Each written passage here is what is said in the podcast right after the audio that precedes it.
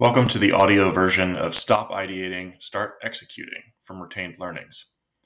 No plan survives first contact, anyways. Welcome to the 35 subscribers who have joined the Retained Learnings community over the last two weeks. If you haven't subscribed, join 583 learners on this journey by subscribing at retainedlearnings.io. Please feel free to hit reply and let me know your thoughts or forward this newsletter or podcast to someone you think would find it valuable. If you find value in these emails and podcasts, help us grow by sharing it with a friend and encouraging them to sign up. You can help us reach our quarter three goal of 1,625 subscribers. The most common question I'm asked goes like this How do I come up with a great idea for a business? I know a ton of people who want to be engineer entrepreneurs, but can't figure out where to start. This post is for you. Execution versus ideation. Building a great business requires luck, skill, and timing across many inputs. Some of these inputs are controllable, whereas others are not. Here's a quick list. Number one, the idea. Number two, the execution. Number three, the market. And number four, the team. The idea is comprised of three essential parts the customers, the problem you're solving on their behalf, and how your revenue model works. Interviews with founders make it seem as though the eureka moment is all that matters. The media makes it seem like an entrepreneurial journey looks like this brilliant idea, yada, yada, yada, something about execution and customer acquisition, and then success. In reality, a great idea is the product of iteration, and iteration requires execution. We think that the ideation phase is the most critical phase, and everything's downhill from there, right? Wrong. Execution is the most critical part of any business or journey. Plenty of people had the idea to start a digital social network or sell products on the internet. Execution set entrepreneurs like Mark Zuckerberg and Jeff Bezos apart from their competition, not ideation. Execution entails marketing your idea, selling to customers, fulfilling orders, receiving feedback, and iterating on your business model. No matter how much you've read and studied entrepreneurs, executing a good idea is challenging. Even the best operators are lousy when they start practicing new skills. This is why it's so critical to begin practicing. Quantity begets quality, so start practicing as soon as possible. Begin executing and gain momentum. Move faster, execute more frequently, and have more conversations so that you can strengthen your business. Here's a quick nugget of truth about execution and ideation that influences the rest of this podcast. Your idea will morph a thousand times as you execute it. The final appearance of your business will look different than the initial idea. Your customers, their problems, your solution, and your pricing structure will evolve as you learn through execution. It's imperative that we move out of the ideation phase and into the execution phase so that we can begin learning those lessons. The market. You can save yourself a lot of trouble by picking a great market. No matter how brilliant your team, idea, and execution are, a lousy market will crush your dreams. Here are some things to quickly look at. Number one, is it a large market? Number two, is it growing and how quickly? Number three, are there existing competitors? Competitors are a sign that people make money doing this. Do these competitors race to the bottom on pricing, which is a bad sign? It could be selling a commoditized product. Finally, the team. When you're first starting out, the only asset you have is your time. Here's some things to think about when assembling a team. Number one, if you want to move fast, go solo. If you want to go far, do it with a partner. Number two, diversity of experience and skills is critical. Homogenous founders see things the same way and miss opportunities. Number three, founder market fit is a real thing. Make sure you're conquering a problem, market, and serving customers who you know. So, how do you come up with a great idea? Step one, make a list of potential customers. Who do you know? Who do you enjoy spending time with? Make lists by looking at what these people have in common. Are they business owners? Do they share a hobby or a profession? Are there cultural affinities you can tap into? This is the most important part of ideation. You're going to spend a lot of time serving this population, so make sure it's a group of people you care about. Building a business is challenging and all consuming, but you'll only fail in one of two ways.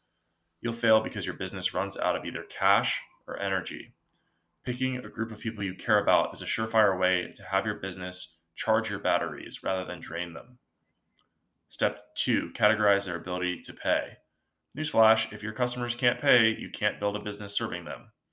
Regardless of how acute their problems are, customers who cannot pay you are not customers.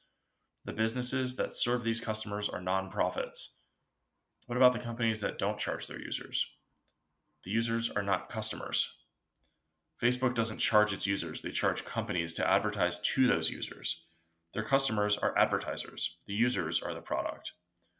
Building a business like this is fine, but you got to recognize who you're serving as a customer. You need to be accommodating of their needs. Step number three what problems do your customers face? This is a challenging exercise. If you're selling to a business, I can make this problem much simpler for you. A business will pay you to do one of three things. Number one, help them sell more of their products and services. Number two, help them cut their costs. Number three, help them capitalize their business. Everything else a business does is in support of these three objectives. Understanding consumer problems is challenging, but you can reference Maslow's hierarchy to start. In general, more customers spend money towards the bottom of Maslow's hierarchy. These are things that are like psychological needs, safety needs, etc. Those who can afford to move up the pyramid have more disposable income. So you may be able to charge a premium for services or products that satisfy higher levels of the period, like esteem and self actualization. Here's one more helpful graphic in thinking about consumer spending. Uh, there's a graphic from the Bureau of Labor Statistics. The top categories are that people spend money on are housing, transportation, food, personal insurance and pensions, healthcare. Targeting sectors where people are spending money is critical. Don't reinvent the wheel here, solve a pain point people are already paying for. Step four manually solve these problems. This is where most people get stuck. They have an idea, but they try to earn $1 million before earning $1. Stop thinking about scale and how the product will look when it's adopted broadly. Start thinking about how to make your first dollar. You need to build a complex piece of software to launch. You likely haven't simplified the problem enough. There are very few business ideas that can't be simplified. If you're launching a cloud based platform to make financial modeling simple for aspiring entrepreneurs, have you tried selling them an Excel template? Have you tried selling them your services to build the model for them instead? This newsletter is actually a great example of a simpler approach. I want to write a book. Instead of spending months working to release something that nobody wants to read, I decided to start posting to LinkedIn four times a week. Posting online is a lot simpler. It allows me to get immediate feedback on what works. I'm building an audience of book customers in the process. Eventually, I launched a newsletter and now a podcast for longer form content. Here's another example. Let's say you want to build an automated rickshaw to carry people around LA.